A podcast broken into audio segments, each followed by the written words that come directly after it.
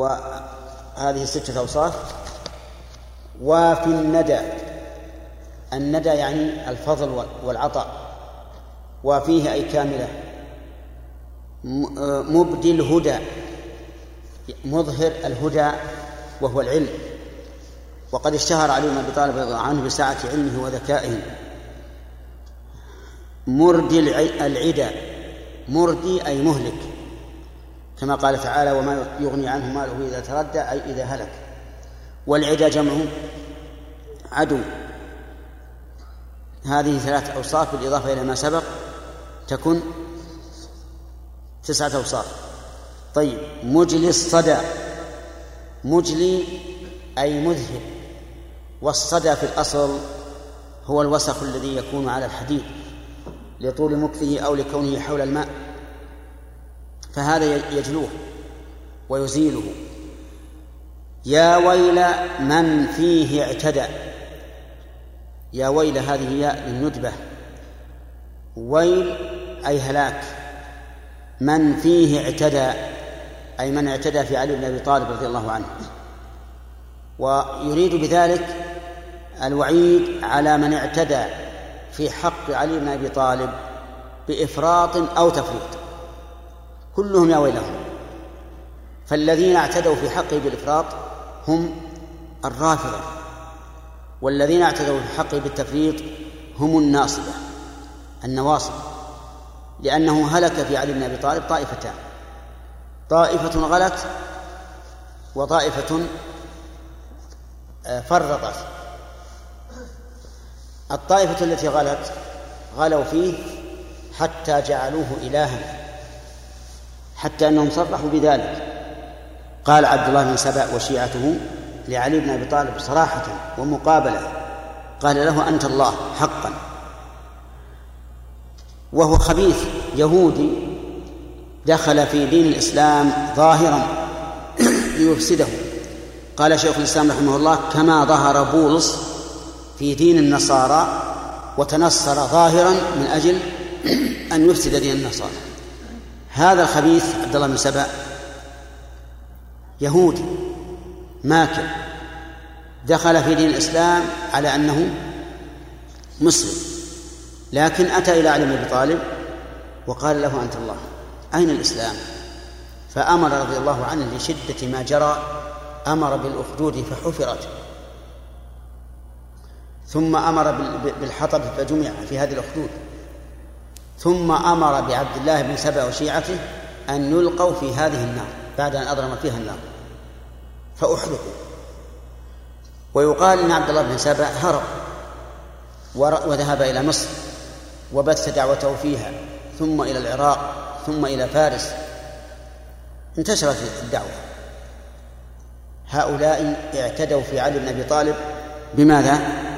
بالإفراط وزيادة الحد. قسم آخر قابلوه لأن العادة أنه إذا وجد غلو في جانب وجد فيه تطرف آخر من أجل ضد هذا الغلو. فيه أناس بالعكس صاروا نواصب نصبوا العداوة لآل البيت وعلى رأسهم علي بن أبي طالب رضي الله عنه. وجعلوا يسبونهم ويلعنونهم والعياذ بالله. هؤلاء أيضا اعتدوا في حق آل البيت. فيا ويل الطرفين هؤلاء وهؤلاء. وأيهما أشد ضررا على الإسلام؟ المفرط أو المفرط؟ المفرط أشد ضررا على الإسلام. لأن المفرط تعدى طوره كثيرا حتى جعل علي بن أبي طالب إلها وجعل من من أئمة أهل البيت من يعلم الغيب ويدبر الكون. حتى سمعنا من أشرطتهم من يقول إن جميع الكون تحت ظفر فلان. يدبره حيث شاء. تحت الظفر. جعله وسخا من أوساخ الأظفار. نسأل الله العافية. كل الكون. هذا أشد. وهذا في الحقيقة يصوغونه بصيغة عاطفية. حتى في أداء شعائرهم التي يترنمون بها من الدعاء على البيت والدعوة لهم تجدهم يترنمون بصوت حزين يشد العاطفة. أما الذين ينصبون أعداءه لأهل البيت فمن يطيعهم؟ من يطيع من يصب علي بن أبي طالب؟ كل الناس ينفرون مما ذهبوا إليه. لكن هؤلاء من حيث أنهم يخاطبون العاطفة صار ضررهم على الناس أكثر بكثير. ولهذا لو قارنت بين الروافض والنواصب من حيث العدد لوجدت أن النواصب لا ينسبون إلى الروافض. فإن قال قائل لماذا أطنب المؤلف رحمه الله في وصف علي بن أبي طالب دون الثلاثة الأولين وهم أفضل منه؟ في الجواب أنه أطنب في ذلك لسببين. السبب الأول الرد على النواصب.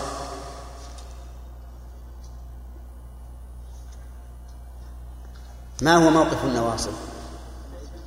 ها؟ السب لعلي بن أبي طالب. فأراد أن يمدحه أن يصفه ويثني عليه بما هو أهله ردا على هؤلاء النواصب. ثانيا الرد على الروافض. الرد على الروافض. كأنه قال علي بن أبي طالب مع هذه الأوصاف الكريمة والآداب العالية والشجاعة التامة لا يستحق أن يترقى إلى المكان الذي رقاه إليه هؤلاء الرافضة. فصار في اطنابه في مدحه صار فيه فائدتان الفائدة الأولى الرد على والثانية الرد على الروافض. يعني أننا أيها الروافض نقر بفضله. وأنه فيه من الفضل كذا وكذا وكذا لكننا لا ننزله فوق منزلته كما فعلتم أنتم. فهذا هو السبب في أنه رحمه الله أطنب في ذكر علي بن أبي طالب رضي الله عنه. ثم قال فحبه كحبهم حتما وجب. حبه أي حب علي بن أبي طالب كحبهم أي حب الثلاثة أبي بكر وعمر وعثمان حتما وجب. أي وجب حتما أي وجوبا حتما مؤكدا. ونشهد الله عز وجل على محبتهم ونشهد الله على محبة إمامنا وإمامهم محمد صلى الله عليه وسلم. فالمحبة أولا وآخرا كلها لمن؟ للرسول. ونحن لم نحب هؤلاء إلا بمحبة الرسول عليه الصلاة والسلام. وإلا لكانوا من رجالات قريش ولا ولا وليس لهم فضل. لكن لمحبة الرسول لهم كنا نحبهم. ثم إن محبتنا للرسول أيضا تابعة لمحبة الله لأن المحبة الأولى والأخيرة والنهاية والبداية كلها لله عز وجل. خلافا لمن كانوا الآن يحبون الرسول أكثر من محبة الله. إذا ذكر الرسول عندهم بكوا وتهاملت الدموع وإذا ذكر الله فالوجه هو الوجه لا يتغير ولا بكاء. نسأل الله العافية والسلام. سبحان الله. الرسول صلى الله عليه وسلم ما كان له هذا الشرف إلا لأنه رسول الله ولأن الله يحبه. وإلا لكان بشرا عاديا لا لا يحب ولا ولا يكره إلا بما فيه من الخير أو الشر. لكننا نحب الرسول صلى الله عليه وسلم لمحبتنا لله الذي أرسله ونحب الخلفاء الراشدين لمحبته للرسول عليه الصلاة والسلام ولمحبتنا للرسول وهم خلفاؤه. حب علي بن أبي طالب كحب الثلاثة السابقين. واجب حتما يجب علينا أن نحبه. طيب فإذا قال قائل المحبة وصف فطري نفسي لا يملكه الإنسان. ولهذا يذكر عن النبي عليه الصلاة والسلام أنه قال هذا قسمي فيما أملك فلا تلمني فيما لا أملك يعني المحبة. المحبة هل يمكن للإنسان أن يجعل في قلبه محبة شخص يبغضه؟ نعم. لا. لكن يمكن أن تنال المحبة بالكسب بأن تذكر صفات الكمال في هذا في هذا الرجل. فإذا ذكرت أوصاف الكمال واعتقدت ثبوتها فيه فإن النفوس تميل بلا شك إلى الكمال فتحبه. ولهذا جاء في الحديث أحبوا الله لما يغدوكم به من النعم. يعني على الأقل اذكر نعم الله عليك فأحبه لذلك. لأنك لو أن أحدا من عليك بمنة هل تحبه؟ تهادوا تحابوا. وهذا شيء مجرد. فمعلوم أن الإنسان لا يمكن أن يقع في نفسه محبة إلا لسبب لسبب ظاهر يحمله على المحبة. فإذا كان الأمر كذلك فاذكر ما للنبي عليه الصلاة والسلام وما للخلفاء الراشدين وما لغير لغيرهم من من عباد الله. اذكر ما لهم من الصفات الحميدة والخصال الطيبة وحينئذ لا بد أن إيش؟ لا بد أن تحبه. ولهذا أحيانا يجمع الإنسان في قلبه بين محبة شخص وكراهته. سبحان الله بين محبة وكراهته. المحبة والكراهة ضدان لا يجتمعان. فيقال بل يجتمعان. يكون في الإنسان خير ويكون في شر. الإنسان يحب لخيره ويكرهه لشره.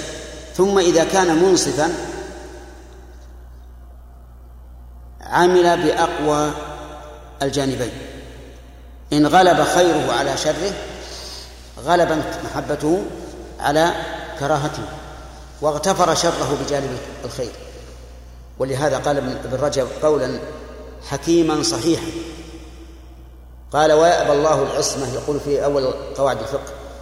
يأبى الله العصمة لكتاب غير كتابه والمنصف من اغتفر قليل خطأ المرء في كثير صوابه.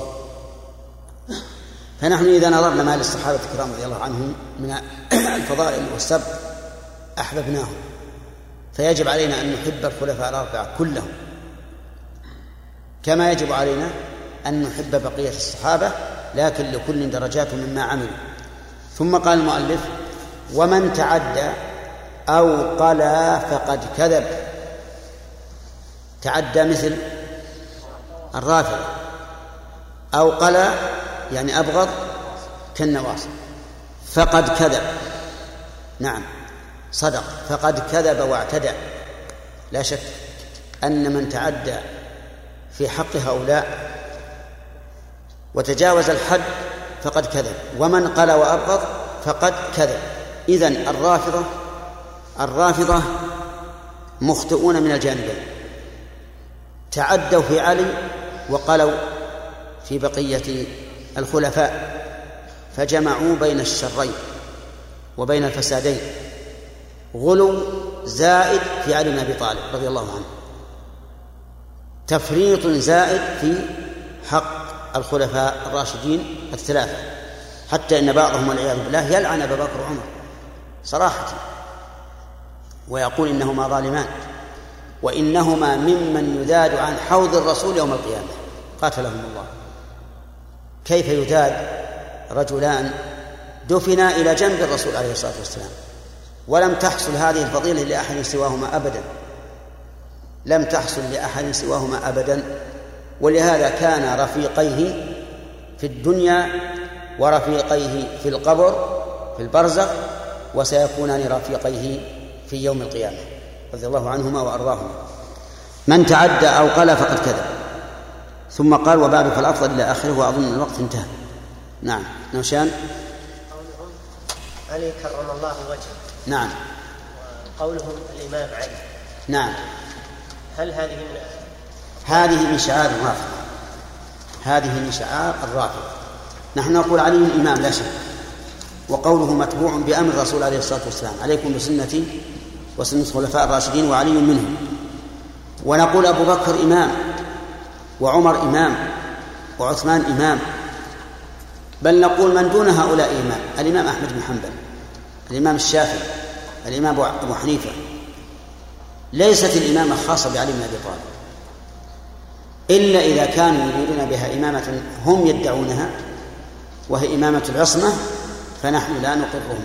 على ذلك لا في علي بن أبي طالب ولا في غيره إلا الرسول صلى الله عليه وسلم. أما قولهم كرم الله وجهه فالتكريم أيها أبلغ أو الرضا.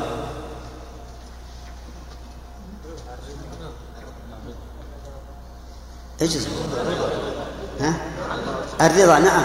الدليل على هذا أهل الجنة. يقول الله لهم تمنوا علي. فيقول ألم تعطنا ألم تفعل ألم تفعل؟ ويذكرون نعمه عليهم. ثم يقول إن لكم علي أن أحل عليكم رضواني فلا أسخط بعده أبدا. فصار الرضوان أعظم من التكريم. هؤلاء الذين أرادوا أن أن يكرموا علي بن أبي طالب عدلوا عن الأفضل إلى إيش؟ إلى المفضول. نقول إذا قلتم علي رضي الله عنه أفضل مما إذا قلت كرم الله وجهه. لأن التكريم دون الرضا.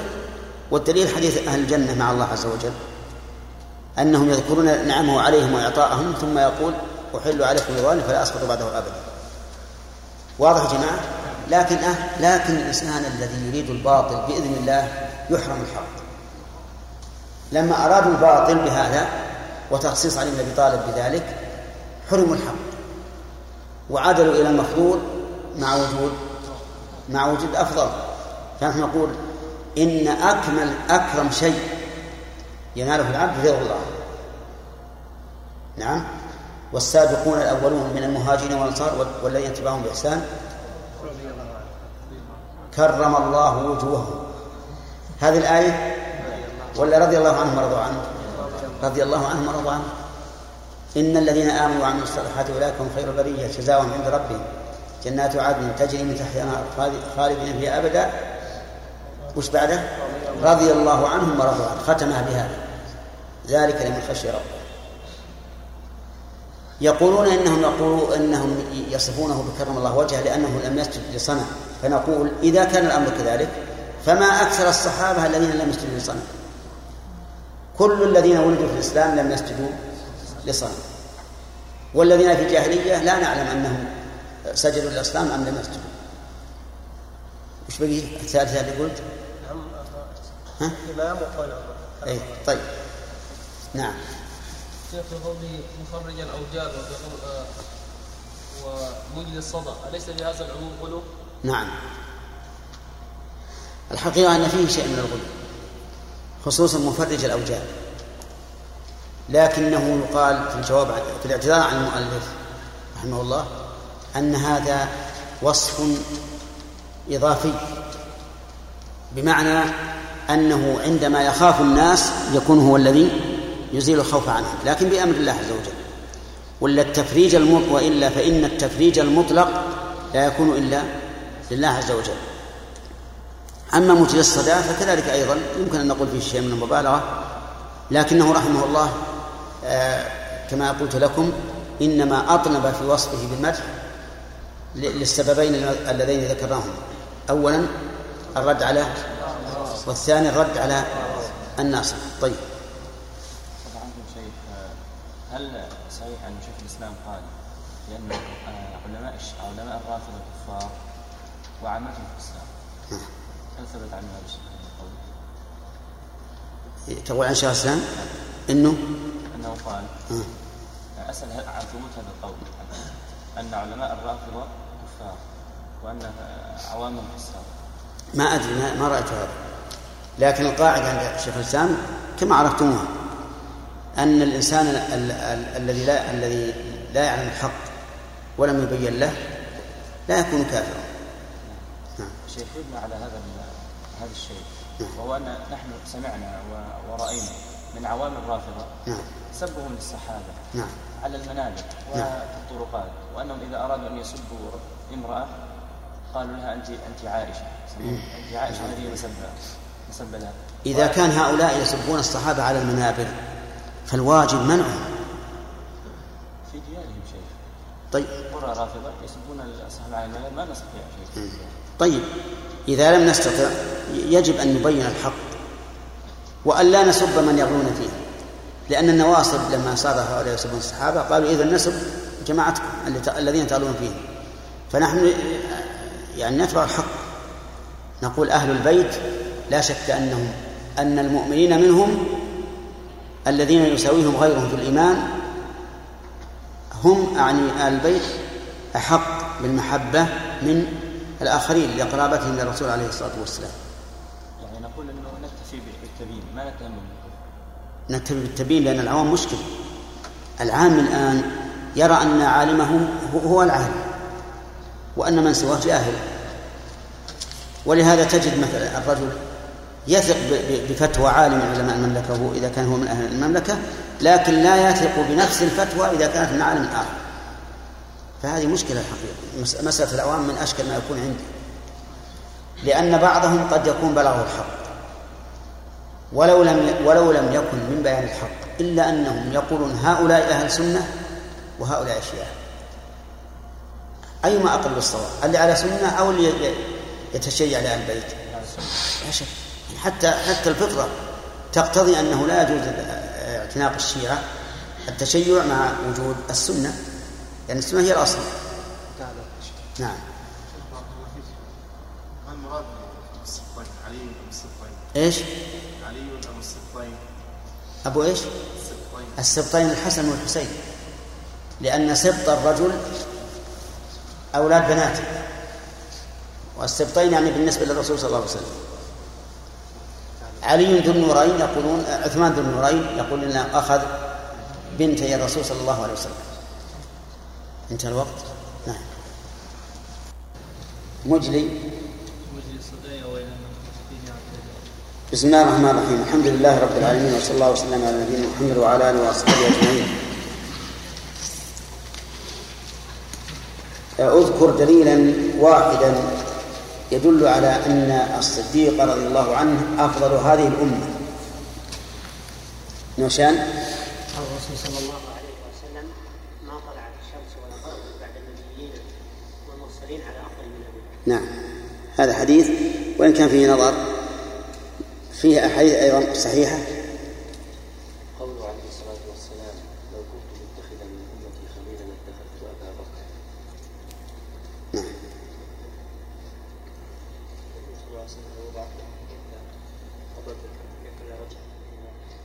إيمان أبي بكر. لكن هذا بعد أيضا. إن الله سبحانه وتعالى لم يذكر في القرآن احدا بعينه من الصحابة الابد صحبة أحد لا بكر طيب إن أمن الناس علي أمن الناس وأمن اسم تفضيل في ماله وصحبته أبو بكر. طيب عمر رضي الله عنه يلقب بالفاروق فلماذا؟ في أول فرق بين الحق فرق الله به بين الحق والباطل وكذلك في خلافته نعم. طيب.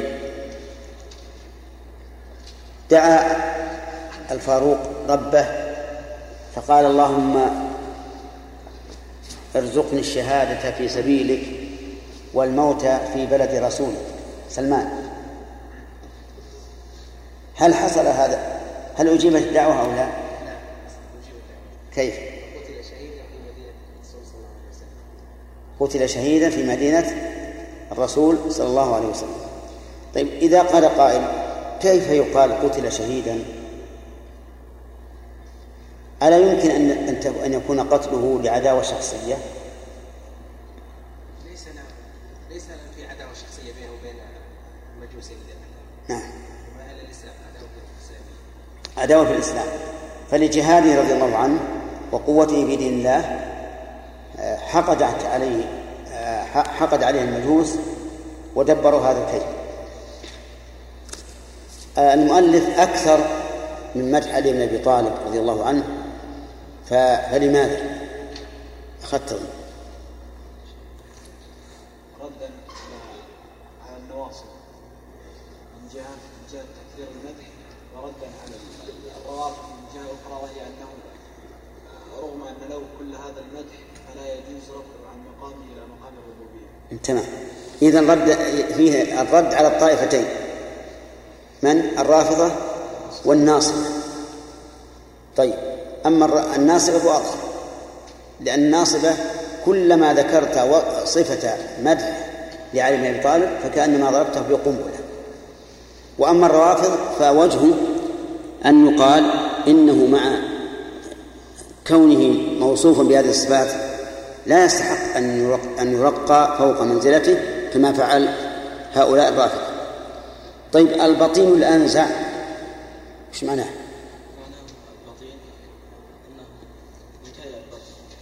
ممتلئ؟ كل يوم يمتلئ بطنك يا ياسر. هل أنت بطين الآن؟ ها. إيه طيب.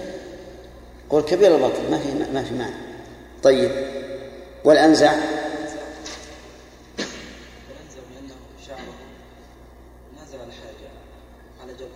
نازل على جبهته. نعم. من شعر رأسه. من حسر شعر مقدم رأسه هذا هو الأنزع. خلافا لما قاله الأخ ياسر. ها؟ كيف؟ الشعر هذا اللي على الناصية؟ يكون راح ذهب. هذا يسمى أنزع وضده يا عقيلي.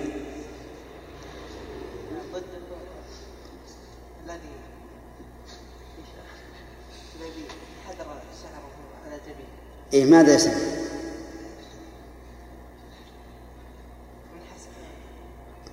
ما يصير منحسر لا. منفتل الشعر منفتل نعم لا. ما هو الأصل؟ الأفرع صحيح. نعم. والنزع نزع شعر الرأس ممدوح عند العرب. يقول الشاعر لزوجته فلا تنكحي إن فرق الدهر بيننا أغم القفا والوجه ليس بأنزع. هنا. طيب. في قوله مفرج الأوجال شيء من النظر. الأخ.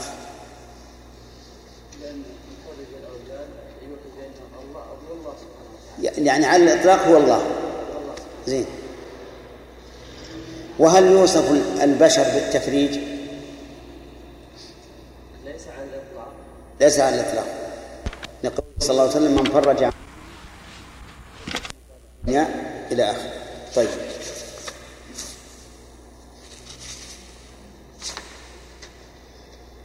في أيضا كلمة فيها نظر ذكرناها أمس غير هذه الكلمة.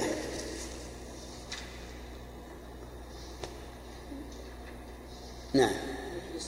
كيف ذلك؟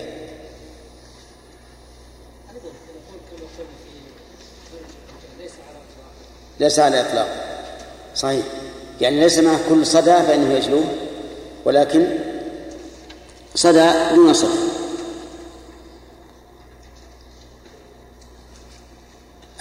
هل حب علي بن أبي طالب واجب؟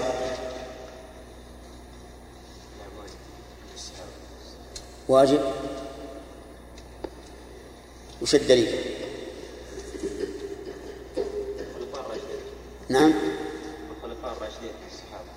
اي نعم لكن ما الدليل على وجوب محبته؟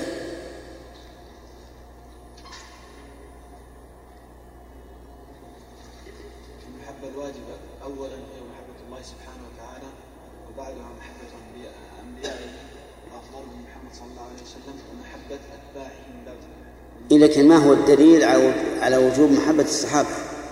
يعني نحن أحببناهم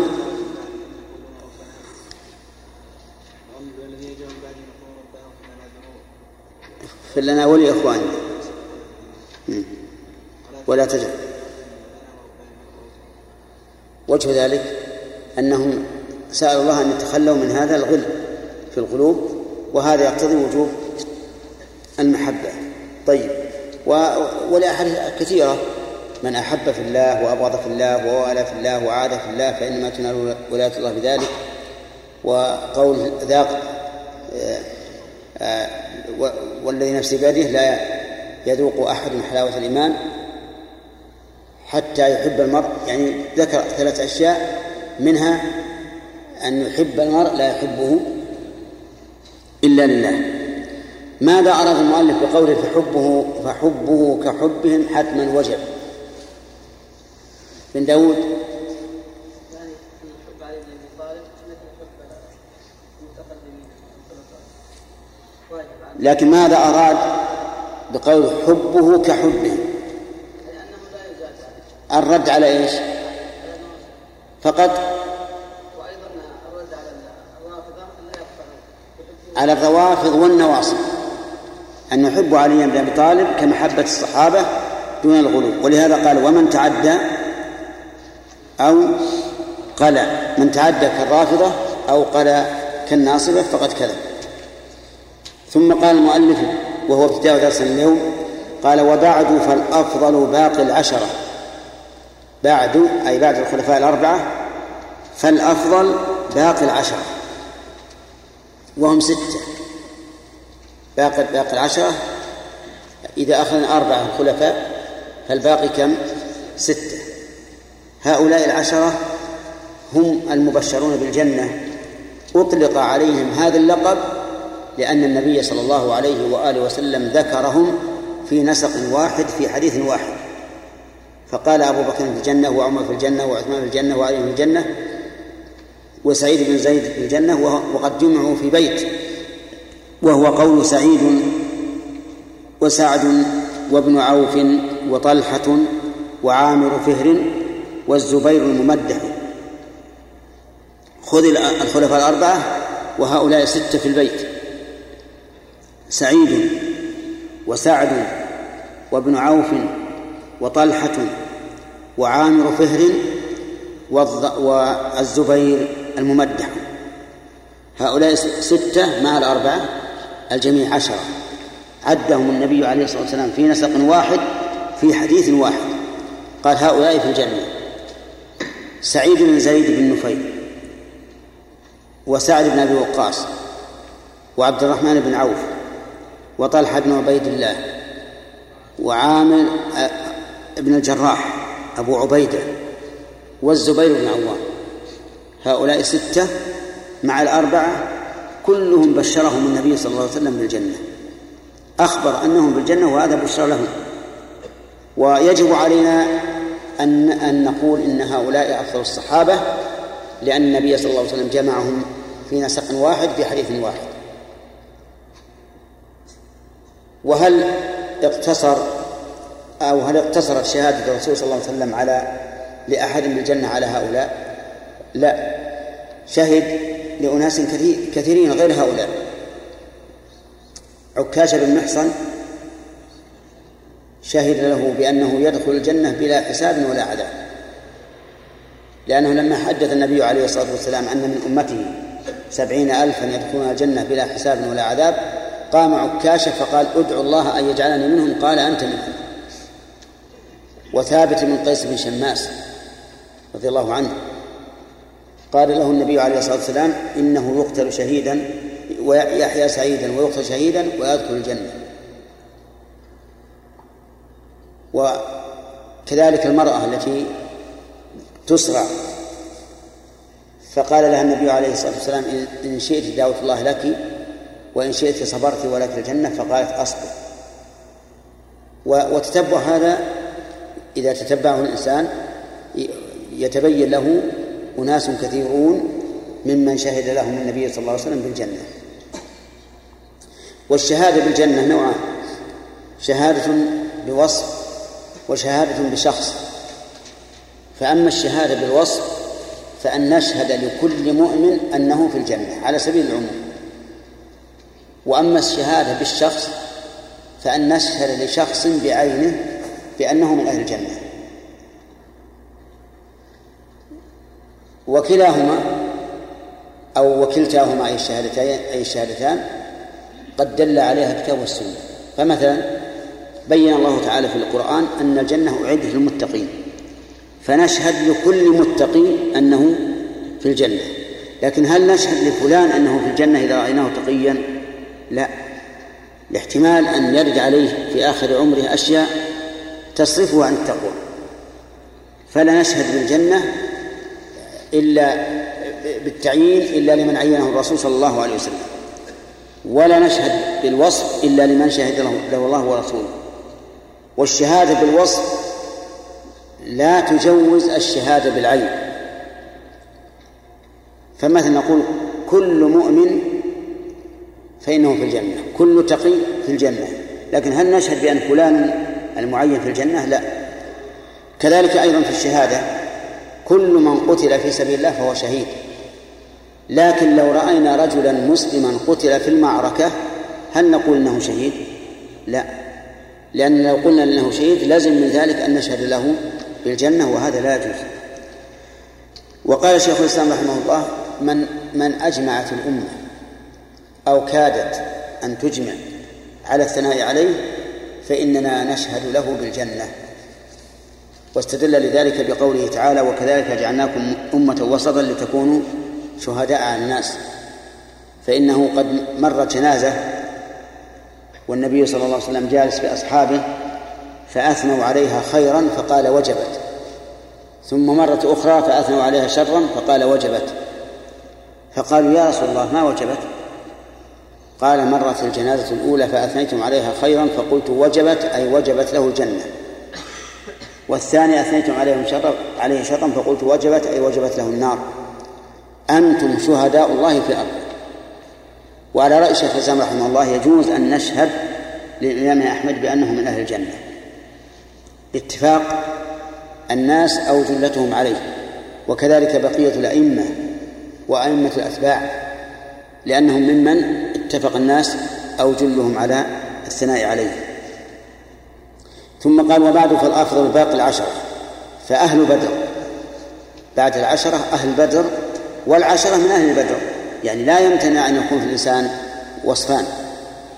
أهل بدر هم الذين قاتلوا مع النبي صلى الله عليه وسلم في بدر.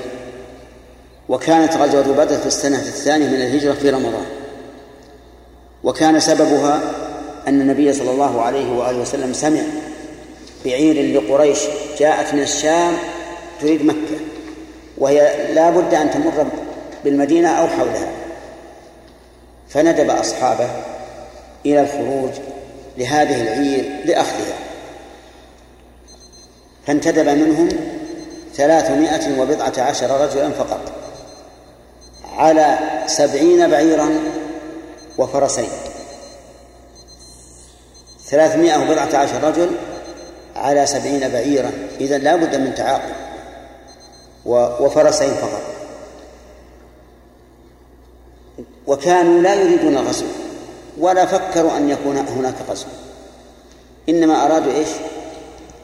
عير قريش مع أبي سفيان. وهي عير كبيرة يعني إبل محملة بالطعام. والثياب وغيرها. ولهذا كان كان معها أبو سفيان من كبراء قريش.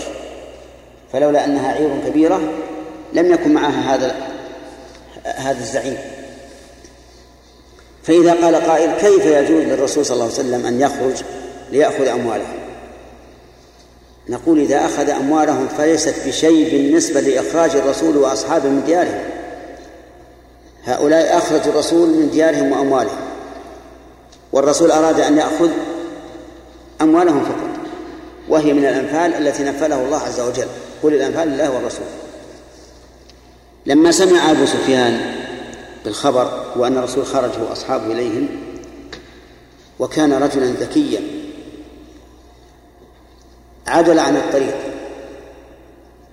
إلى سيف البحر وأرسل إلى أهل مكة يستصرخهم لا للقتال ولكن لإنقاذ العير فقط. وظن أنهم سيرسلون فلان وفلان من عامة الناس لإنقاذ العير ويرجعون. ولكن قريش أخذتهم الحمية وقالوا كيف محمد يتعرض لعيرنا بقيادة زعيم من زعمائنا لا بد أن نخرج نقضي عليه. المهم تشاوروا فيما بينهم وفي النهاية أجمعوا على أن يخرجوا إلى الرسول عليه الصلاة والسلام. بكبرائهم. خرجوا بطرا وإيش؟ ورئاء الناس. بحدهم وحديدهم وخيلهم ورجلهم وزعمائهم ومن دونهم. فجاءوا إلى الرسول عليه الصلاة والسلام. فلما كانوا في أثناء الطريق تشاوروا فيما بينهم. هل نمضي أو نرجع؟ فكان أبو جهل يلمزهم في هذا. يعني كيف تفكرون في الرجوع وأنتم خارجتم والله لا نرجع حتى نقدم بدرا ونقيم فيها ثلاثا. ننحر الجزور ونسقي الخمور وتعزف علينا القيام وتسمع بنا العرب فلا يزالون يهابوننا أبدا. شوف الفخر بطل ولكن الحمد لله لم تنحر الجزور ولكن نحر هو. لله الحمد. قدموا بدرا وتلاقى الصفان وتراءى الجمعان. وحصل ما حصل وبني للنبي صلى الله عليه وسلم عريش يدخل فيه يدعو الله سبحانه وتعالى بالنصر. لأنه إذا إذا استنفذنا قوتنا المادية الحسية لم يبق لنا إلا إيش؟ إلا الدعاء. الدعاء مع القوة المادية الحسية وعدم استعمالها هذا خطأ. لكن الدعاء عند العجز هذا واجب. وإن جمعت بينهما فخير. لكن قام يدعو الله عز وجل فماذا كان الأمر؟ قال الله تعالى إذ يوحي رب الملائكة أني معكم فثبتوا الذين آمنوا سألقي في قلوب الذين كفروا. فاضربوا فوق الأعناق واضربوا منهم كل بنان فنفرت الملائكة ونزلت تقاتل. تثبت المؤمنين وتلقي في قلوب الكفار الرعب. فهربوا وقتل منهم سبعون رجلا وأسر سبعون رجلا. وكان من قتل هذا الزعيم الذي يقول إننا لن نرجع حتى نقوم بدرا. وآخر ما قال وتسمع بنا العرب فلا يزالون يهبوننا أبدا. لكن العرب سمعت بهم ها فنزلت مرتبتهم عند العرب.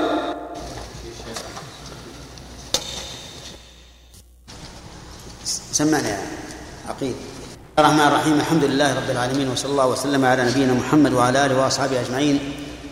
قال المؤلف رحمه الله تعالى في بيان المفاضلة بين الصحابة وقد سبق لنا أن الخلفاء الأربعة هم أفضل الصحابة وأن أفضلهم أبو بكر رضي الله عنه وأن ترتيبهم في الأفضلية كترتيبهم في الخلافة إلا أن علماء أهل السنة اختلفوا في أمر عثمان وعلي فبعضهم رتب فضلهما على الخلافة وبعضهم قدم علي بن أبي طالب رضي الله عنه وبعضهم ذكر عثمان ثم سكت وبعضهم توقف. وأن الذي استقر عليه أمر أهل السنة والجماعة تقديم عثمان على علي رضي الله عنه وهذا هو الذي ندين الله به. ومع ذلك فإننا نحب علي بن أبي طالب من وجه آخر ونقدمه من وجه آخر وهو قرابته من رسول الله صلى الله عليه وآله وسلم. ولكن الفضل في خصيصة واحدة لا يعني الفضل المطلق. نعم. بعد الأربعة الأفضل العشرة المبشرون بالجنة. والمبشرون بالجنة أكثر من عشرة لكن هؤلاء عشرة ذكرهم ذكرهم النبي صلى الله عليه وآله وسلم في نسق واحد. بعد هؤلاء أهل بدر. وسبق ذكر قصة بدر وسببها ونتيجتها نتيجتها النتيجة العظيمة حتى سمى الله تعالى يومها يوم الفرقان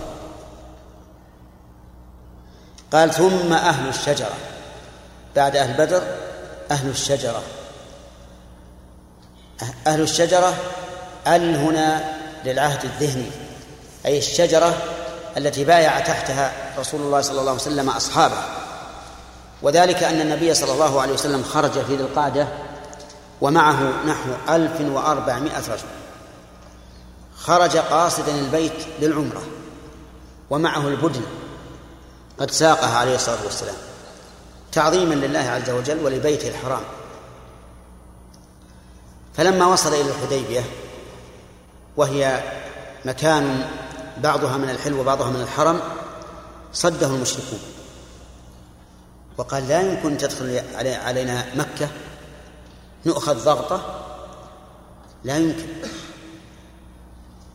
وهذا من حمية الجاهلية لأن قريشا لا تمنع أي واحد من الحج أو من العمرة بل ترحب به لأنه يفيدها اقتصاديا. لكن محمدا صلى الله عليه وآله وسلم وهو أولى الناس بالبيت هو من معه هو الذي يصلي. إذن حمية علم ولا حمية جهل؟ حمية جهل. فمنعوه وجرت بينهم بينه وبينهم مراسلات. عرفتموها مرت علينا قريبا في البخاري. فبايع النبي عليه الصلاة والسلام أصحابه تحت هذه الشجرة على أن لا يفروا أبدا. وأراد صلى الله عليه وسلم أن يناجز قريشا ويدخل مكة عنوة. لكن الله عز وجل له الحكمة في ذلك. لم يحصل هذا. فبايع الرسول أصحابه على ألا يفروا لأنه أشيع أن عثمان بن عفان رضي الله عنه وهو السفير بين الرسول صلى الله عليه وسلم وبين قريش حين بعثه إلى مكة أنه قتل. فقال لئن كان كذلك لأناجزنهم أن يقتلوا رسولي لأن قتل الرسول ممنوع في كل قانون. الرسول اللي يكون بين المتحاربين لا يمكن أن يقتل حتى في الجاهلية ممنوع. فقال إن كان قتلوه لأناجذنه فبايع أصحابه. وكان عليه الصلاة والسلام يبايعهم على أن لا يفروا وقد قال الله في هذه البيعة المباركة إن الذين يبايعونك إنما يبايعون الله يد الله فوق أيديهم.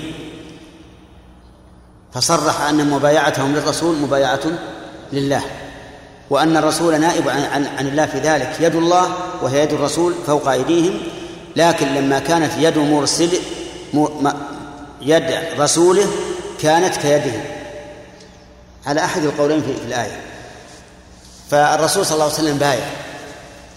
وقد قال الله في هذه البيعة لقد رضي الله عن المؤمنين إذ يبايعونك تحت الشجرة فعلم ما في قلوبهم فأنزل السكينة عليهم وأثابهم فتحا قريبا. والفتح القريب هو الصلح الذي جرى بين الرسول صلى الله عليه وسلم وبين قريش. وقد يقول الإنسان كيف كان فتحا مع أن ظاهره أنه هضم للمسلمين. قلنا كان فتحا لأن الناس بدأوا يأتي بعضهم إلى بعض من مكة إلى المدينة ومن المدينة إلى مكة لأجل العهد الذي بينهم. فكان فتحا مبينا. والشيء الذي خشي عليه أن يكون ضغطا على المسلمين زال ولله الحمد في في قصة من؟ أبي بصير رضي الله عنه ومن خرج إليه من أهل مكة. لما جاء أبو بصير إلى المدينة فارا من أهل مكة ألحقوا به رجلين. تعصب. ولا كان قالوا رجل لا خليه يمشي. ألحقوا به رجلين يطلبانه لما وصل إلى الرسول عليه الصلاة والسلام وإذا الرجلان قد وصلا إلى خلفه فقال يا محمد العهد أن من جاءنا منك من جاء منا إليك ترده علينا. نعم. فلما شعر نعم. فلما رده إليهم خرجوا من المدينة وجلسوا يتغدون. الثلاثة أبو بصير ورجلا قريش. وكان أبو بصير قويا فقال لأحدهم أعطني سيفك إنه سيف جيد. وقام يمدح قام يمدح هذا السيف. قال نعم إنه جيد. وكم قرعت به من من رأس مدري فأعطاه السيف فسله أبو بصير وجب به رقبته. أخوه الثاني هرب إلى المدينة فارا ولحقه أبو بصير. فجاء إلى الرسول مذعورا وقال إن صاحبي قتل. إن صاحبي قتل يعني وأنا أخاف على نفسي. فقال الرسول عليه الصلاة والسلام ويل أمه يعني أبا بصير مسعر حرب لو يجد من ينصره. فعرف أن الرسول سوف ها سوف لن ينصره ويسلمه مرة ثانية. فخرج من المدينة وجلس الصراط لعير قريش. قعد الصراط لهم. كلما جاءت عير هجم عليها وأخذ منها ما شاء الله. فعلم بعض الصحابة الذين في مكة بخبره فخرجوا إليه فكانوا عصابة. فأخافوا السبيل وأرسلت قريش إلى الرسول عليه الصلاة والسلام وقالت يعني معناه كلاما معناه فكنا منهم. نحن ألغينا العهد اللي بيننا وبينك في هذا. فرجع أبو وصير ومن معه إلى المدينة واستتب الأمن ولله الحمد. وأما العهد الذي كانت مدته عشر سنين فإن قريشا نقضته حيث أعانت حلفاءها على حلفاء النبي صلى الله عليه وآله وسلم وحينئذ انتقض العهد فلم يكن بينهم وبين رسول العهد فغزاهم.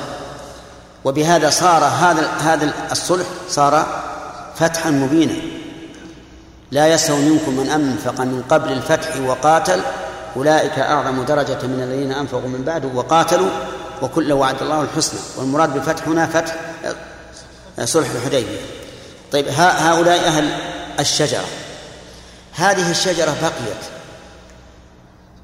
في عهد النبي عليه الصلاة والسلام. وباء إلى عهد أبي بكر.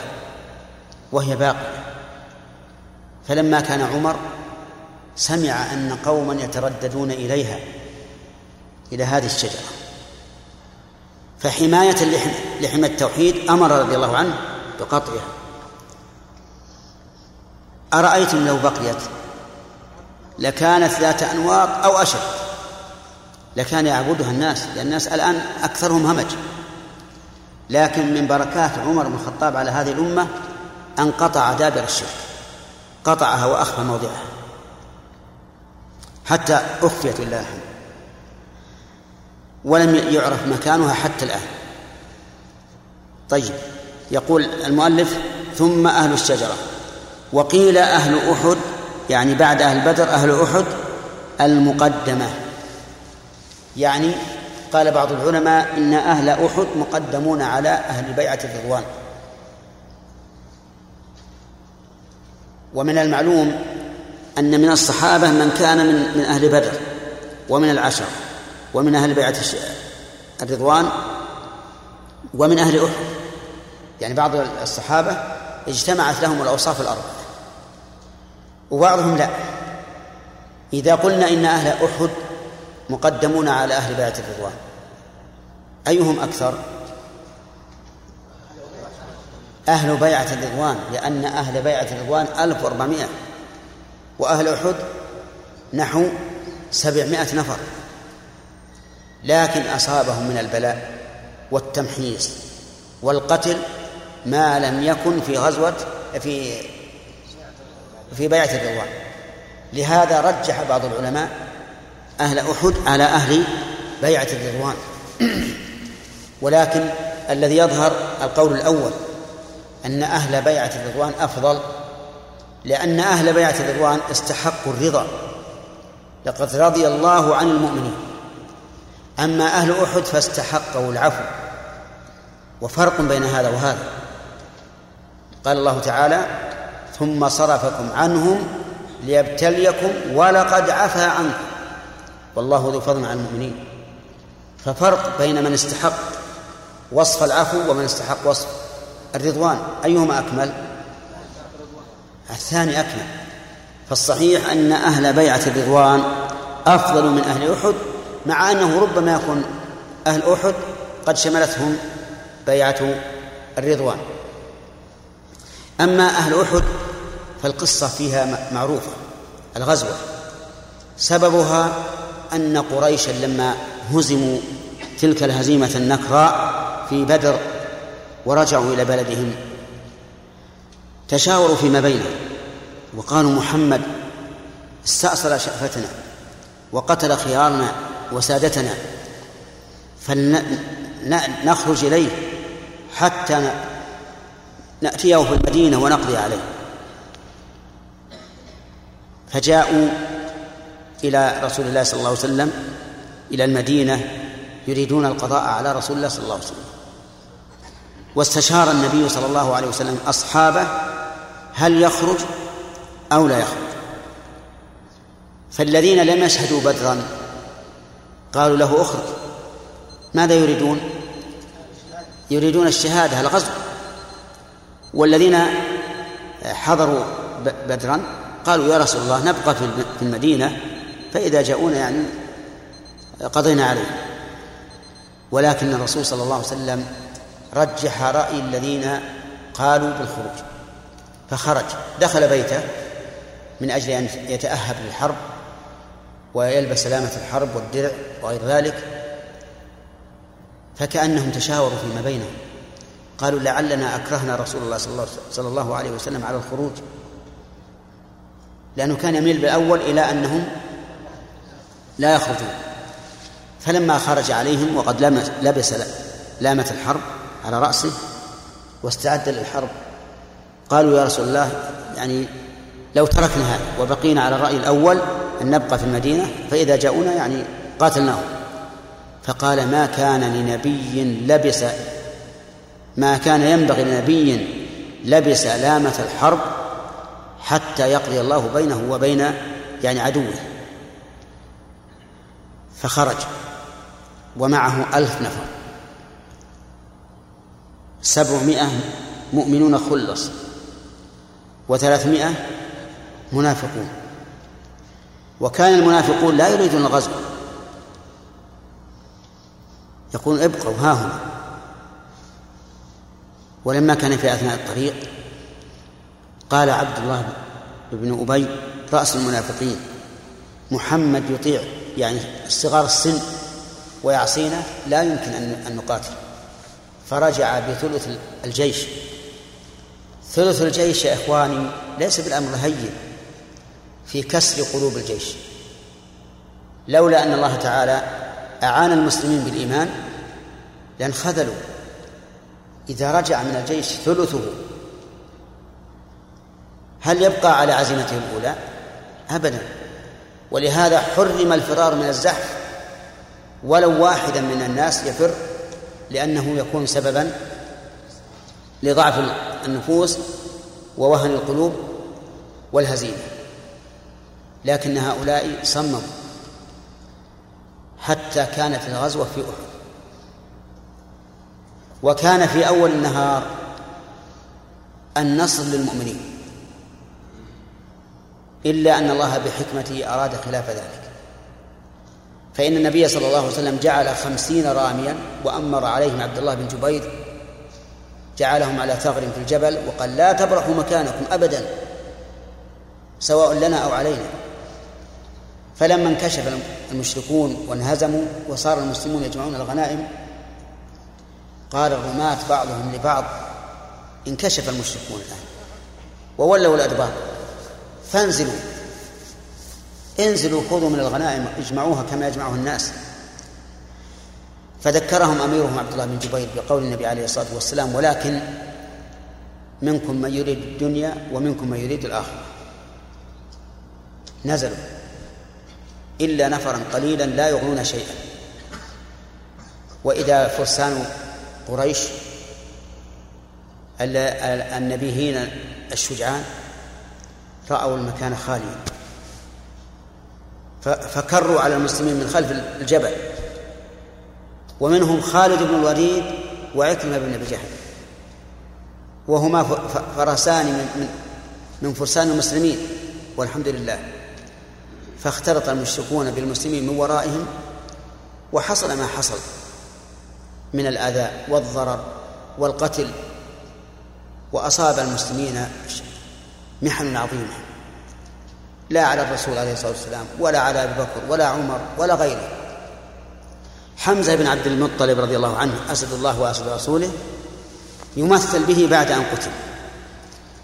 حتى قيل إن هند بنت عتبة أخذت من كبده فرت بطنه وأخذت كبده وجعلت تأكلها لكن عجزت أن تبلعها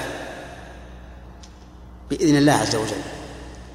والرسول عليه الصلاة والسلام شج وجهه وجعل الدم يسيل على وجهه وكسرت رباعيته وحصل له من من التعب والمشقة ما لا يصبر عليه إلا أمثاله عليه الصلاة والسلام.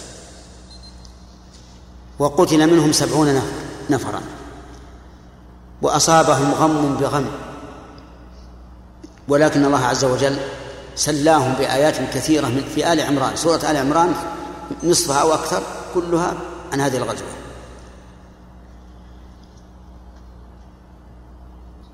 وكان كانت النتيجة أن قتل منهم سبعون نفرا. وقال الله تبارك وتعالى أولما أصابتكم مصيبة قد أصبتم مثليها قلتم أن هذا. كيف هذه المصيبة؟ قال الله تعالى قل هو من عند أنفسكم. أنتم السبب. إن الله على كل شيء قدير. هو قادر عز وجل على أن يكشف المشركين ولا ينالكم سوء. لكن أنتم البلاء قل هو من عند أنفسكم. انتبهوا يا أخواني.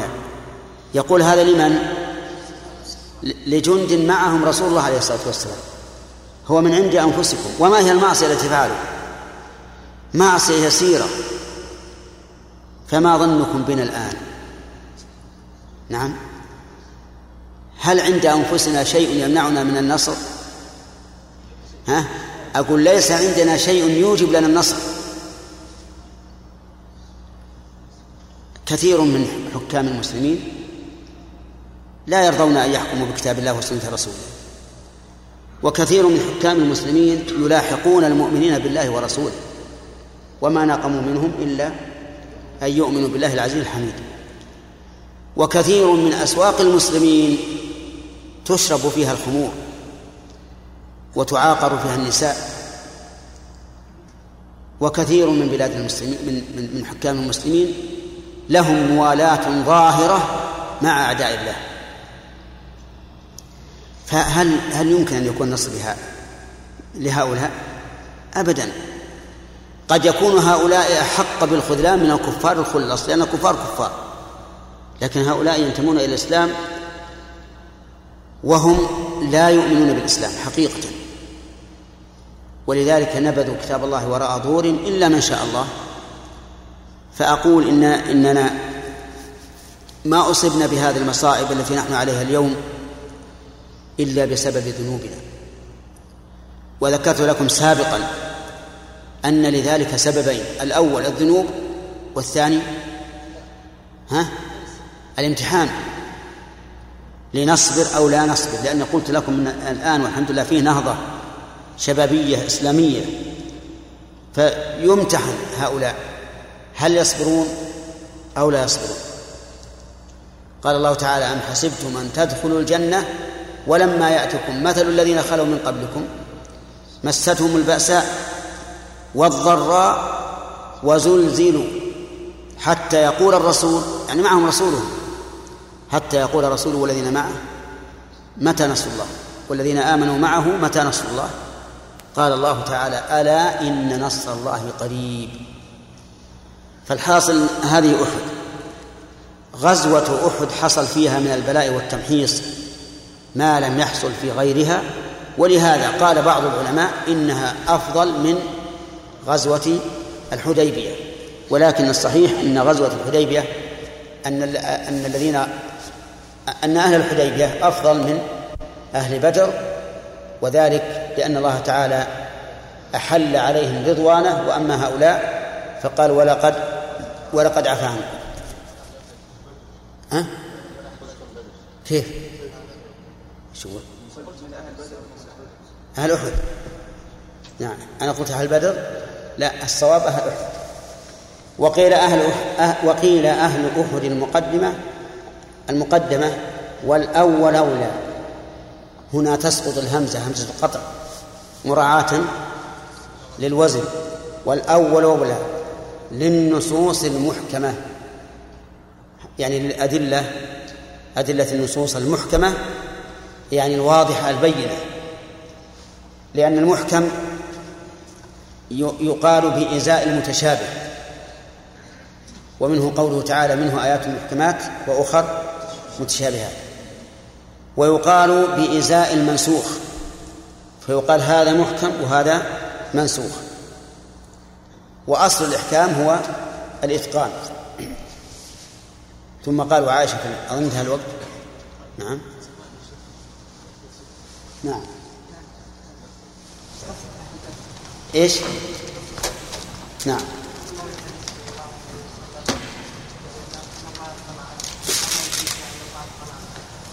نعم.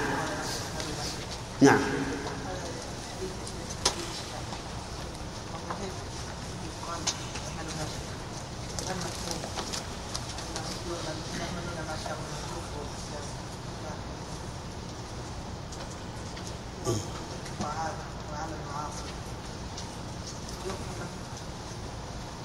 سؤال.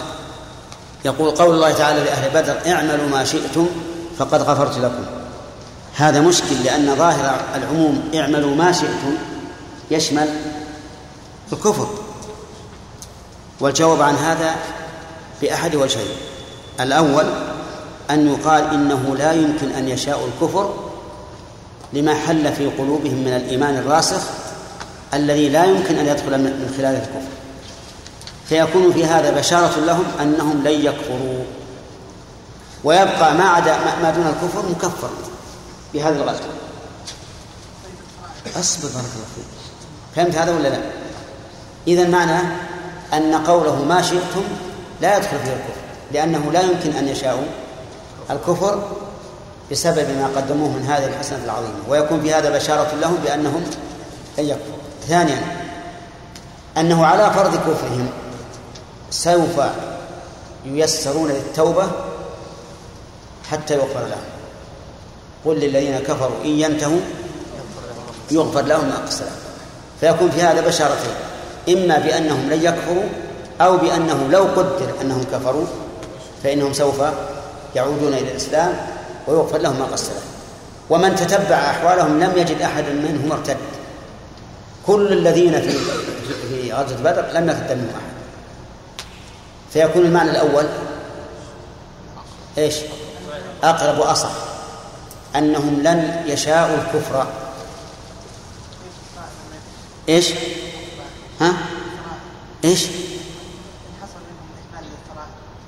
إي نعم نعم الفرض اللي دون الكفر مغفور أو زنا أو غيره نعم أقول لو فرض أنه وقع منهم ذلك فهو مغفور لكن من يقول الآن لو قلت أثبت لي مسألة واحدة وقعت معصية من أهل بدر بدون تأويل ما تستطيع والفرض الذهني لا يعني الأمر الواقع قد يفرض الذهن أشياء كثيرة. ربما يفرض الذهن يقول يمكن يرتد الرسول حاشاه من ذلك. ولا لا؟ طيب. أنت الآن هل عندك دليل إن واحد من أهل بدر زنى أو سرق أو شرب الخمر؟ ما متأول. ولهذا أنا استثنيت. قلت لم يفعل أحد منهم معصية جهارا يعلم أنها معصية إلا بتأويل. المهم هل الآن تستطيع أن تقدح بواحد من البدر من زنا؟ ما تستطيع. وأنا قلت لك لو فرضنا أنهم زنوا وسرقوا وشربوا الخمر فهذه معاصي دون الكفر فتكون مكفرة بهذه بهذه الحسنة العظيمة. هي ما يشكل عليه إلا مسألة الكفر. ومسألة الكفر أخبرت بأن هذه بشرى أنهم لن يشاءوا الكفر لأن الله قال اعملوا ما شئتم. وهم لن يعملوا لن يعملوا الكفر. وكيف يتصور إنسان أنه غزا هذه الغزوة العظيمة التي فتح الله بها على المسلمين ثم يكفر؟ هذا بعيد. لكن نقول هي هو دليل على أنهم لن يكفروا لن يشاءوا الكفر. ثم لو فرض أنهم كفروا فرضا ذهنيا ما هو واقعي لو فرض فإنهم يا آدم أنا قلت لك ولغيرك إذا كنت مستمر في الجواب لا أحد يرفع يده شوشون علي ولا في فائدة وأنتم أيضا تنشغلون على الجواب الذي ربما يكون أفيد لكم من جوابكم على مسألتكم. أقول إذا كان إنه عملوا معصية مثلا وليكن الكفر فهذا دليل على أنهم سوف يرجعون إلى الإسلام ويغفر لهم. عرفت الآن؟ فأنت لا تنزل الفروض الذهنية منزلة الواقع. يقول ابن حجر وغيره من العلماء لو أننا نزلنا الفروض الذهنية منزلة الواقع ما استدلنا بأي حديث. وكذلك نقول في الآيات يعني لو فرضنا أن كل فرض يفرضه الذهن يرد على مسألة من المسائل على نص من النصوص ما استطعنا. كل نص يمكن يحتمل. إحنا ما لنا إلا الظاهر. نعم يمكن ان يقال تسمى هزيمه إيش؟ هزيمة للمسلمين. اي نعم. لكنها هزيمة أعقبها ثمرات جليلة. أعقبت ثمرات جليلة. نعم. الشيخ لماذا فضلنا بقية العشر على أهل بدر؟ نعم. ما هو الشيء الذي فضلنا به البقية على أهل بدر؟ مع أن دخول الجنة لا يستلزم مغفرة الذنوب وأهل بدر نعم الذنوب. نعم. أولا نقول أنا أوكلك الآن. تتبع هؤلاء العشرة. هل تخلف منهم أحد عن بدر؟ لا نعم. لا أعلم. أنا أقول تتبع. فإذا وجدت أحد تخلف وهو حي باقي نعم فحينئذ يرد هذا الإشكال ولكنه في الواقع يمكن يجاب عنه. نعم يا حبيب محبوب. طيب شيخ أهل الحديبية هل يشهد لهم بالجنة ويعني أو يحكم لهم؟ أما على أما على سبيل الفردية أي كل واحد يقول هذا في الجنة فهذا لا, لا يكون يقال الذين بايعوا تحت الشجرة كلهم رضي الله عنهم على سبيل العموم. ما يشهد لل- لل- للواحد منهم لا. يعني استشهد ولا قتل؟ استشهد. نعم. أو قتل شهيدا. نعم.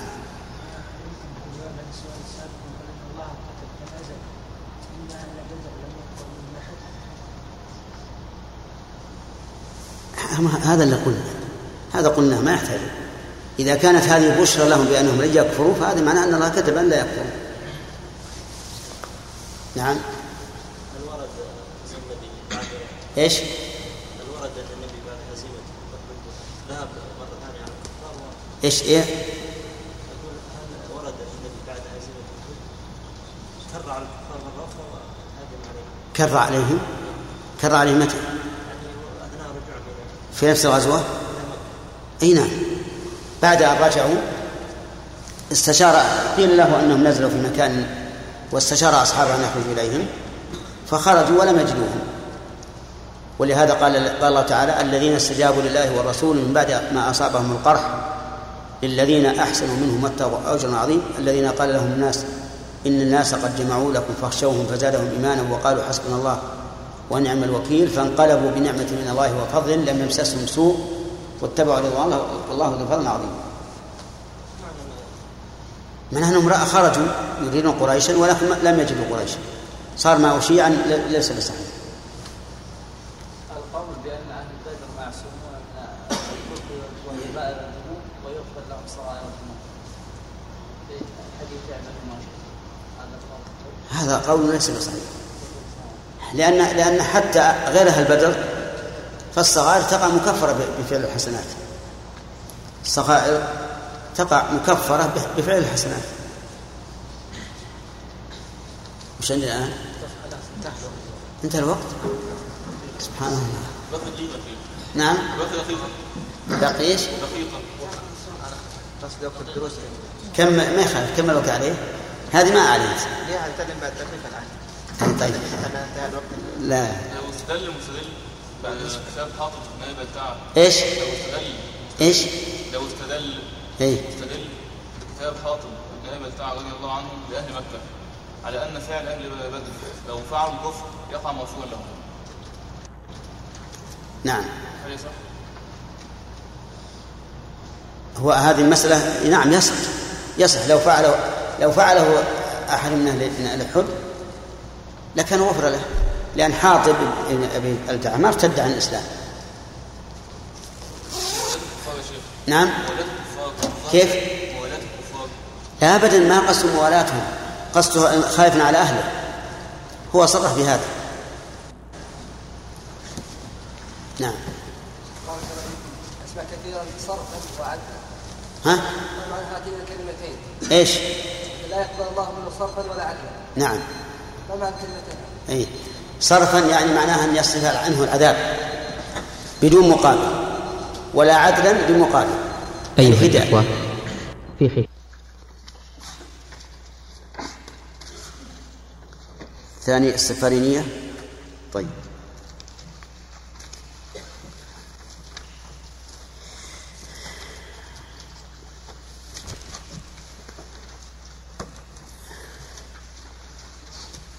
من صاحب نفس السفارينية كل واحد له درس عشان ما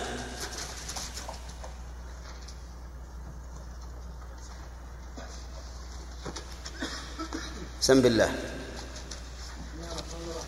لله رب العالمين والصلاة والسلام على نبينا محمد وعلى آله وصحبه أجمعين. صلى الله عليه وسلم. وعائشة في العلم مع خديجة فتح المثلة النتيجة وليس في الأمة كالصحابة في الفضل والمعروف والإصابة. فإنهم قد شاهدوا المختار وعاينوا الأسرار والأنوار وجاهدوا في الله حتى بان دين الهدى وقد سمى الأديان. وقد أتى في محكم التنزيل من فضلهم ما يشفي ما يشفي للغليل وفي الأحاديث وفي الآثار وفي الكلام القوي والأشعار. ما قد ما قد ربع. ما قد ربى من أن من أن يحيط نظمي يحيط نظمي عن بعضه فاقنع وخذ من علمي بسم الله الرحمن الرحيم. الحمد لله رب العالمين وصلى الله وسلم على نبينا محمد وعلى آله وأصحابه ومن تبعهم بإحسان إلى يوم الدين. هذا الفصل الذي نحن فيه هو في الصحابة رضي الله عنهم. وبيان فضلهم على الأمة الإسلامية. ولهذا قال المؤلف وليس في الأمة كالصحابة في الفضل والمعروف والإصابة. الصحابة هم الذين صحبوا النبي صلى الله عليه وعلى آله وسلم ومن خصائص النبي صلى الله عليه وعلى آله وسلم أن صحبته تحصل بالاجتماع به على الإيمان ولو لحظة واحدة. ولهذا قالوا قالوا الصحابي من اجتمع بالنبي صلى الله عليه وسلم مؤمنا به ومات على ذلك. هذا هو الصحابي. أما غير الرسول فلا يكون الإنسان صاحبا إلا بعد طول مدة. لكن من خصائص من خصائص النبي صلى الله عليه وسلم أن الصحا أن صاحبه من اجتمع به مؤمنا به ومات على ذلك. هذا هو الصحابي. حتى لو فرضنا أنه وفد على النبي صلى الله عليه وآله وسلم وآمن به وانصرف إلى إبله وغنمه فإنه يعتبر من من الصحابة. ولكن الصحابة درجات درجات مختلفة على حسب ما سبق في هذا الفصل. و وقوله في الفضل والمعروف الفضل هو الإحسان والمعروف هو العدل. ها؟ أي نعم طيب. الفضل هو الإحسان والمعروف هو العدل والإصابة يعني إصابة الحق. فأقرب الناس إلى الصواب هم الصحابة لا شك في هذا. وقد اختلف العلماء هل قول الصحابي حجة أو لا. بمعنى أنه هل يجوز أن نعتمد في ديننا على قول الصحابي؟ أو نقول لا لا نعتمد على قول أحد إلا على قول الله ورسوله. فمن العلماء من قال لا نعتمد إلا على قول الله ورسوله. وأما, من سو وأما ما سوى ذلك فهو مجتهد يخطئ ويصيب ولا ولا نلزم بقوله. ومن العلماء من قال بل إن قول الصحابي حجة بشرط أن لا يخالف نصا وأن لا يخالف غيره. فإن خالف النص فهو مردود سواء كان نص قرآن أو سنة وإن خالف غيره طلبنا الترجيح فنرجح من كان قوله إلى الصواب أقرب. ومن العلماء من زاد شرطا ثالثا وهو أن يكون معروفا بالفقه والعلم ليخرج بذلك الصحابي الذي لم يجتمع بالرسول صلى الله عليه وسلم كثيرا. وهذا شرط لا بد منه. فشروط قول قبول غير الصحابي وكونه حجة ثلاثة. أن يكون مشهورا بالعلم. والثاني أن لا يخالف النص والثالث أن لا يخالف صحابيا آخر. لأنهم هم أقرب إلى الصواب. ولهذا قال والإصابة. يعني أنهم أقرب إلى الصواب. ولا شك أن من نص النبي صلى الله عليه وسلم على اتباع قوله فقوله حجة. إذا لم يخالف النص.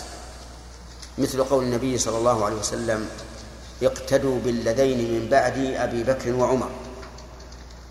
وقوله صلى الله عليه وسلم إن يطيعوا أبا بكر وعمر يرشدوا. وهذه شهادة من رسول الله صلى الله عليه وسلم بأن في قول أبي بكر وعمر رضي الله عنهما الرشد. ثم إن المؤلف رحمه الله ذكر من فضائلهم وندع الكلام على البيت الأول أخيرا إن شاء الله. قال لأنهم قد شاهدوا المختار لأنهم هذا تعليل لقولهم وليس في الأمة كالصحابة. لأنهم قد شاهدوا المختار. هذا تعليل وليس بدليل. الدليل قول النبي صلى الله عليه وسلم خير الناس قرني. ثم الذين يلونهم ثم الذين يلونهم. وهذه الخيرية شاملة لخيرية العلم وخيرية العبادة وخيرية الأخلاق. وقوله شاهد المختار يعني بذلك النبي صلى الله عليه وعلى آله وسلم الذي اختاره الله تعالى لهذه الرسالة العظيمة. التي قال الله تعالى عن الكتاب الذي هو مصدر أساس أساسها إنا سنلقي عليك قولا ثقيلا وثقيل في العمل به وتحمله وإبلاغه وغير ذلك ولهذا قال إنا نحن نزلنا عليك القرآن تنزيلا فاصبر لحكم ربك ولم يقل فاشكر نعمة الله لماذا؟ لأن لأنه ثقيل. نزلنا عليك القرآن تنزيلا فاصبر لحكم لحكم الله الشرعي والكوني الذي يترتب على هذا التنزيل. وهذا يدل على أنه سينال سيناله منه ما يحتاج إلى صبر. فلذلك كان النبي صلى الله عليه وسلم مختارا. ولا أخفى علينا جميعا أنه أفضل الرسل عليهم الصلاة والسلام وأنه إمامهم وأنه الذي أخذ على الرسل إذا أم... إذا بعث أن يؤمنوا به وينصروه وعاينوا الأسرار والأنوار. عاينوا الأسرار. أي أسرار هي؟ يعني أسرار الشريعة. وعرفوا أسبابها. ولا شك أنه ليس الخبر كالمعاينة. نحن مثلا نعرف أن الرسول عليه الصلاة والسلام قال هذا الكلام في مناسبة ما ونستخلص منه الحكمة والسر لكن ليس كالمعاين فهم عاين الأسرار يعني بذلك الحكم العظيمة التي بنيت عليها هذه الشريعة فإن الشريعة كلها حكمة وأنزل الله عليك الكتاب والحكمة والأنوار الأنوار المعنوية وليست الأنوار الحسية. ويدل لهذا قول أنس بن مالك رضي الله عنه قدم النبي صلى الله عليه وسلم المدينة فأضاء منها كل شيء. إضاءة حسية أو معنوية؟ معنوية. فلما توفي يقول أظلم منها كل شيء. إظلاما معنويا. وإلا فمن المعلوم أن الشمس لم تكسف وأن حين موته وأنه لم يطلع شمسان حين قدومه. الأمر كما كما هو حسيا لكن معنويا هو كما وصف أنس بن مالك رضي الله عنه. فالأنوار التي شاهدها الصحابة هي الأنوار المعنوية وذلك بما يتلقونه من العلم عن رسول الله صلى الله عليه وسلم. فإن علم الرسول كله نور. كله نور. يا أيها الناس قد جاءكم برهان من ربكم وأنزلنا إليكم نورا مبينا. وجاهدوا في الله حتى بان دين الهدى. جاهدوا أي بذلوا الجهد في الله أي في دينه وشريعته. ولا أحد ينكر ذلك ممن عرف سيرة الصحابة رضي الله عنهم مع رسول الله صلى الله عليه وسلم وبعد وفاته. كيف جاهدوا الجهاد العظيم بأموالهم وأنفسهم تركوا أوطانهم وعرضوا رقابهم لسيوف الأعداء حتى كمل الدين ولله الحمد. فجهادهم الجهاد العظيم يجعلهم في منزلة هي خير المنازل في هذه الأمة. قال وجاهدوا في الله حتى بان دين دين الهدى بان بالألف للإطلاق. وليست ألف التثنية بل هي ألف تسمى ألف الإطلاق من أجل القافية. دين الهدى يعني بذلك دين رسول الله صلى الله عليه وعلى آله وسلم كما قال تعالى هو الذي أرسل رسوله بالهدى ودين, ودين الحق. وقد سمى الأديان. سمى أي على. والأديان مفعول سمى يعني على الأديان. وهذا أيضا مأخوذ من قوله تعالى هو الذي أرسل رسوله بالهدى ودين الحق ليظهره على الدين كله. ومعروف من وقائع الأمور. فإن دين الإسلام لما كان الناس عليه حقيقة على كل الأديان. أطاح بعروش كسرى وقيصر و المقوقس وغيرهم. وبإطاحته بهذه العروش صار الدين دين من؟ صار الدين دين المسلمين. وعلى على الأديان كلها. حتى صار أعداء المسلمين أذلاء يعطون الجزية عن يد وهم صاغرون. ولما تقاعس الناس عن الدين مع الأسف انخذلوا وذلوا وصارت الدائرة عليهم لأن الله جل وعلا ليس بينه وبين الناس نسب يراعيهم به ويحابيهم به. بل من تمسك بدينه فهو ولي الله. المنصور إلى قيام الساعة. ولهذا قال ونعم وقسم الأديان وقد أتى في محكم التنزيل من فضلهم ما يشفي للغليل. ويجوز ما يشفي للعليل. أتى في محكم التنزيل يعني بذلك القرآن. والمحكم هو المتقن الواضح البين. أتى في هذا القرآن الكريم المحكم ما يشفي للغليل أي للمريض. يعني نعم الغليل أصلها العطشان. لكن هو يريد بها المريض هنا لأن الشفاء يقابل المرض. مثال ذلك قول الله تبارك وتعالى للفقراء المهاجرين الذين أخرجوا من ديارهم وأموالهم يبتغون فضلا من الله ورضوانا وينصرون الله ورسوله أولئك هم الصادقون. والذين تبوأوا الدار والإيمان من قبلهم يحبون من هاجر إليهم ولا يجدون في صدورهم حاجة مما أوتوا ويؤثرون على أنفسهم ولو كان بهم خصاصة. ومن يوق شح نفسه فأولئك هم المفلحون. ومثل قوله تعالى محمد رسول الله والذين معه أشداء على الكفار رحماء بينهم تراهم ركعا سجدا يبتغون فضلا من الله ورضوانه سيماهم في وجوههم من أثر السجود. ذلك مثلهم في التوراة ومثلهم في الإنجيل. كزرع أخرج شطأه فآزره فاستغلظ فاستوى على سوقه يعجب الزراع ليغيظ بهم الكفار. وعد الله الذين آمنوا وعملوا الصالحات منهم مغفرة وأجر عظيم. والآيات في هذا متعددة.